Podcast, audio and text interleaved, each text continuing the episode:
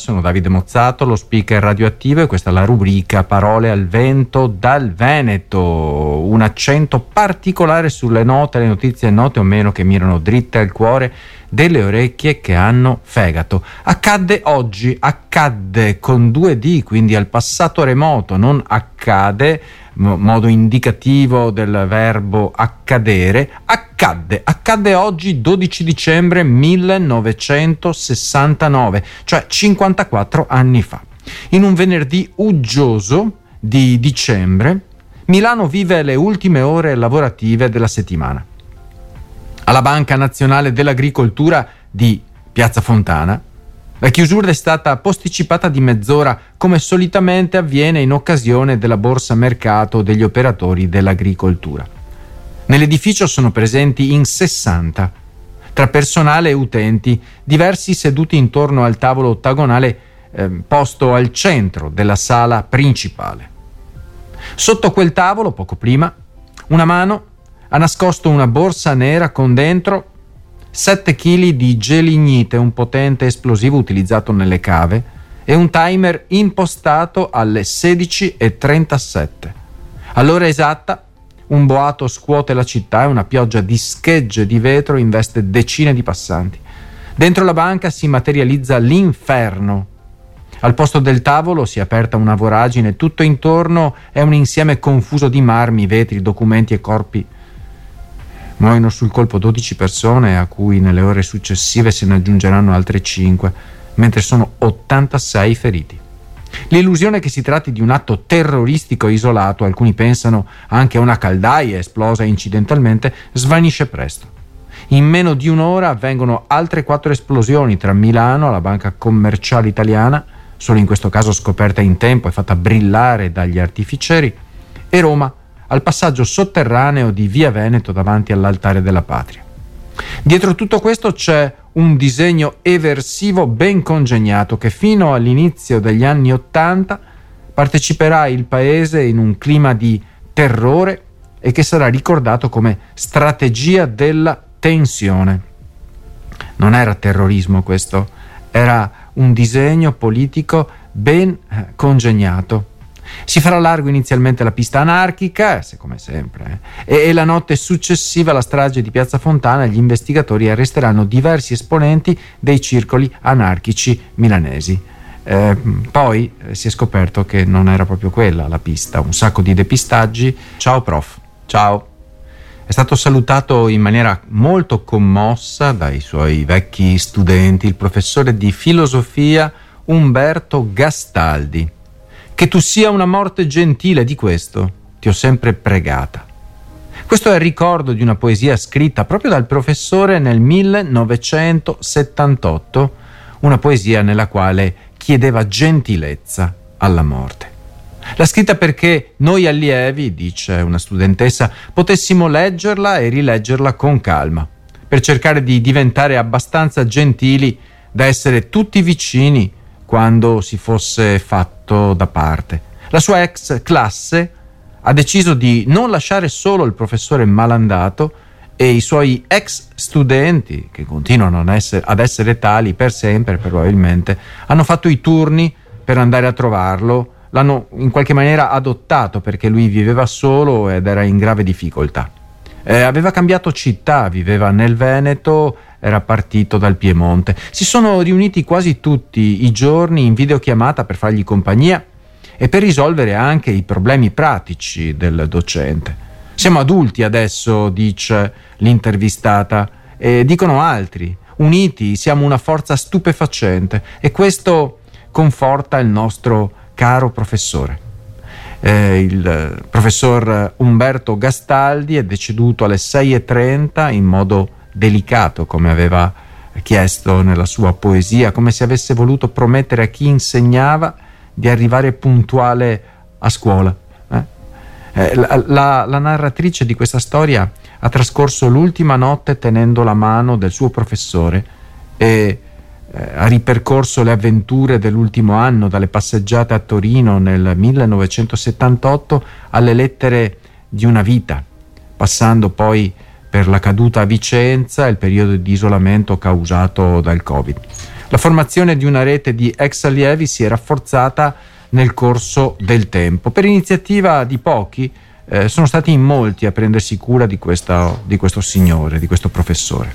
La figura di questo professore Gastaldi eh, è stata descritta come un, un, un insegnante impeccabile, un, un, uomo, un uomo vero, capace di presentare il meglio del pensiero umano, però in modo molto molto delicato. Eh, è stato enfatizzato più volte dai suoi studenti la capacità che aveva quest'uomo di insegnare e dare più peso alle domande che alle risposte.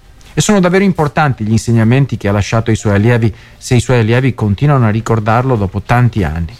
Il professore è ricordato per la sua passione anche per il pattinaggio artistico, che qualcuno dice simboleggia la sua agilità mentale.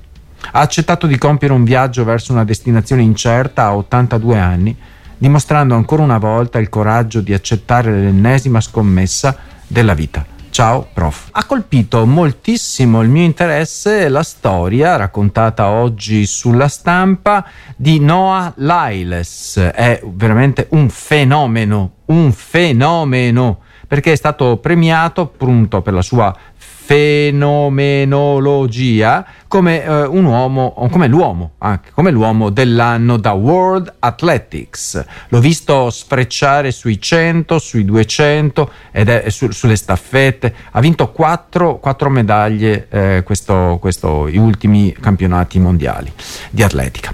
Eh, lui, eh, questo velocista americano, un uomo, una persona, dice eh, mi chiedono spesso cosa direi ai, ai ragazzi che sognano di essere come me. La risposta è sempre legata alla mia famiglia, dice lui, eh, una famiglia di super sportivi. Grazie a loro ho creduto a lungo che le Olimpiadi fossero alla portata di chiunque. Forse è questa la mia fonte di motivazione. È necessario crederci, crederci. Dopo aver vinto tre ori ai mondiali, quindi ecco mi correggo, non quattro ori perché non ha fatto il salto in lungo, dopo aver vinto tre ori ai mondiali di Budapest mi sono chiesto se era il posto giusto per prendere la mia rivincita sulle Olimpiadi. La risposta è stata sì. Dopo il bronzo a Tokyo ho pensato all'estate del 2024 e sono sorpreso da quanto il mio corpo abbia fatto nell'ultima stagione e sono più affamato che mai. Ho vinto l'oro nei 100 con un personale di 9,83, nei 200 con il mio record eh, degli Stati Uniti di 19,31 e nella staffetta 4%. Ora la mia fame è di replicare a Parigi. Mi piacerebbe arrivare a quattro successi. Qualcuno mi ha fatto notare che quando ero al college correvo anche la 4x400. Non pretendo un posto, ci mancherebbe ma se il fisico me lo consente, qualche allenamento specifico quasi quasi lo faccio. Poi però, ed è questo che ha colpito la mia eh, attenzione, ha parlato anche dei cambi di allenatore eh, che sono avvenuti anche per i nostri campioni italiano, italiani. Sono stato uno dei primi, dice, dei primi atleti a parlare apertamente di stress mentale e depressione. Abbiamo fatto passi avanti nel discutere del problema, ma non credo che abbiamo ancora trovato la soluzione. Molti atleti non trovano la persona giusta con cui affrontare questi ostacoli e scegliere le figure professionali giuste è fondamentale. Parla per la sua esperienza, eh? Noah Lyles, quindi non è un Iron Man, un uomo d'acciaio, un uomo di ferro, è un essere umano che ha necessità anche lui di eh, dialogare con dei professionisti, con delle persone che sappiano il fatto loro, perché appunto la motivazione, lo stress e anche la depressione colpiscono chiunque. Così il clima non si salva. Eh, dai. Questo testo non ha alcuna possibilità di essere approvato. Sono le parole di Kaisa Kosonen, capodelegazione di Greenpeace alla COP28, che boccia senza appello la bozza fatta circolare nel pomeriggio di ieri da Sultan al-Jaber. È il testo nel complesso che non va, contiene elementi positivi che però sono diluiti e resi inefficaci. È come se si dicesse ai paesi potreste ridurre produzione e consumo di petrolio, ma se volete potete anche non farlo. Non si affronta così una crisi come quella climatica che stiamo vivendo. Fino a poche ore fa l'addio ai combustibili fossili sembrava a portata di mano. Cosa è successo? La pressione per un accordo sull'uscita dai fossili non è mai stata così forte, ma chi si oppone ha mobilitato le sue truppe. Parole di Kaisa Kosonen, che è la capodelegazione di Greenpeace alla COP28. Ha avuto effetto la lettera dell'OPEC che invitava i Paesi membri a opporsi? Continuo a pensare che quella lettera dimostri quanto siamo vicini alla vittoria. Anche l'American Petroleum Institute ha sostenuto che il phase out è irrealistico e non può essere attuato. Ma sappiamo che ci sono centinaia di scienziati e di economisti secondo i quali deve essere fatto, non è che non si possa, bisogna farlo. Ormai è chiaro che questa COP non sarà un successo se non produrrà un risultato esplicito sull'addio ai fossili. Secondo Greenpeace, chi sono i buoni e i cattivi di COP28? Beh, i buoni sono gli europei, gli africani, i caraibici, i paesi latinoamericani che insieme formano una coalizione che chiede l'uscita dai fossili. Questo processo ha una storia lunga, oltre 30 anni, in cui l'Arabia Saudita ha cercato, come sempre, di bloccare tutto. Immaginiamoci perché. Ora ci prova suggerendo la cattura del carbonio. Non è dunque una sorpresa che lo stia facendo anche qui a Dubai, schierando le sue truppe. Ma la storia dimostra che gli ostacoli si possono superare se molte nazioni si uniscono. I produttori di petrolio sono preoccupati per i contraccolpi che l'addio ai fossili avrà sulle loro economie. Ci sono moltissime persone, conclude la sua intervista a Kaisa Kosonen, capodelegazione di Greenpeace alla COP28, ci sono moltissime persone, paesi, imprese, che già ora stanno perdendo la loro ricchezza a causa dei cambiamenti climatici.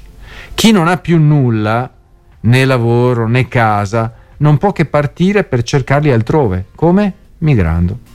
E noi in Europa lo sappiamo bene. L'altro tema è che la rivoluzione fotovoltaica e eolica sta accelerando. Ovunque nel mondo stanno diventando il modo più economico per produrre energia. Il processo è ancora lungo, non so se abbiamo ancora tempo. Ricchi e poveri alla fame, no, no, non c'entra niente il complesso musicale degli anni 70-80 italiano, i ricchi e poveri. Qui i ricchi e poveri tutti insieme sono in coda per il pane nella striscia di Gaza, la guerra cancella le differenze. Ahmad viene dal nord e ha affittato una casa da 4.000 dollari al mese, però non ha niente da mangiare. Fa freddo, fa sempre più freddo a Rafah eh, ci aggiriamo come spettri per metterci in fila davanti ai centri di distribuzione degli aiuti. I pochi che ancora hanno qualcosa da dare alla ricerca di un po' di cibo, ricchi e poveri tutti insieme. La guerra ha cancellato ogni differenza. Ahmad era un uomo d'affari molto facoltoso, viveva al nord, lo conosco da tempo. È scappato anche lui. Ci siamo ritrovati in questa città che aveva 200.000 abitanti prima della guerra e ora ne conta più di un milione.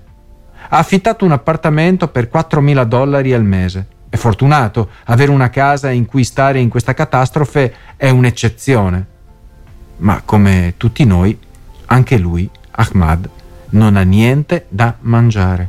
Pure chi ha soldi a Gaza non ha nulla da comprare e i soldi non si mangiano. Nelle scuole trasformate in rifugi le persone sono allo stremo, hanno bisogno più di noi di coperte perché all'interno, soprattutto di notte, l'aria è gelida. Cercano di riscaldarsi con la brace, con il carbone, ma accendere fuochi è pericoloso. Abbiamo bisogno di tutto a Gaza. Prima della guerra del valico di Rafah era, entravano 500 camion al giorno, ora ne arrivano circa 80, cioè nulla. Gli israeliani hanno detto che riapriranno il valico di Kerem, Shalom, questo può facilitare il processo di controllo delle merci e velocizzarne l'ingresso.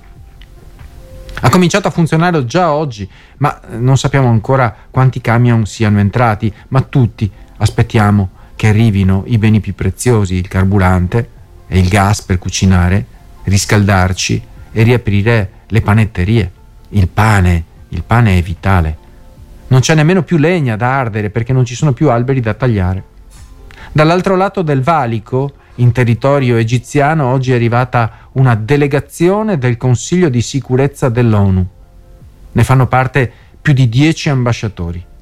Non ci sono gli Stati Uniti né la Francia. È una missione voluta dagli Emirati e dall'Egitto per consentire ai rappresentanti di questi paesi di vedere con i propri occhi quale sia la situazione degli aiuti, proprio mentre monta la rabbia nei confronti dell'ONU per il veto americano al cessate il fuoco.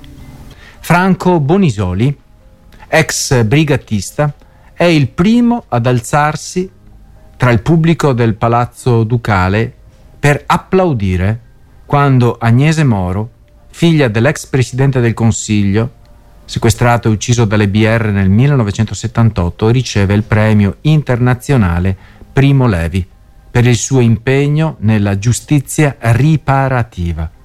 Quindi non una giustizia punitiva, che assomiglia molto alla vendetta, quella insomma della quale parliamo noi quando invochiamo la giustizia, ma una vittima di un delitto atroce come quello che ha subito il padre e tutta la famiglia di conseguenza, ha, ha spinto questa donna, Agnese Moro, a occuparsi della giustizia riparativa.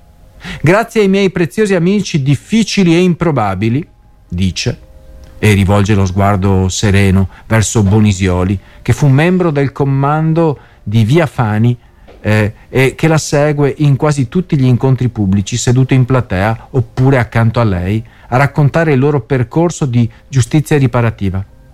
Eh, lei, loro, eh, lei in questo caso, ci ha liberato dall'essere noi vittime per sempre e loro cattivi per sempre loro hanno bisogno di noi e noi di loro. Quando lo abbiamo capito siamo diventati amici, dice Agnese Moro.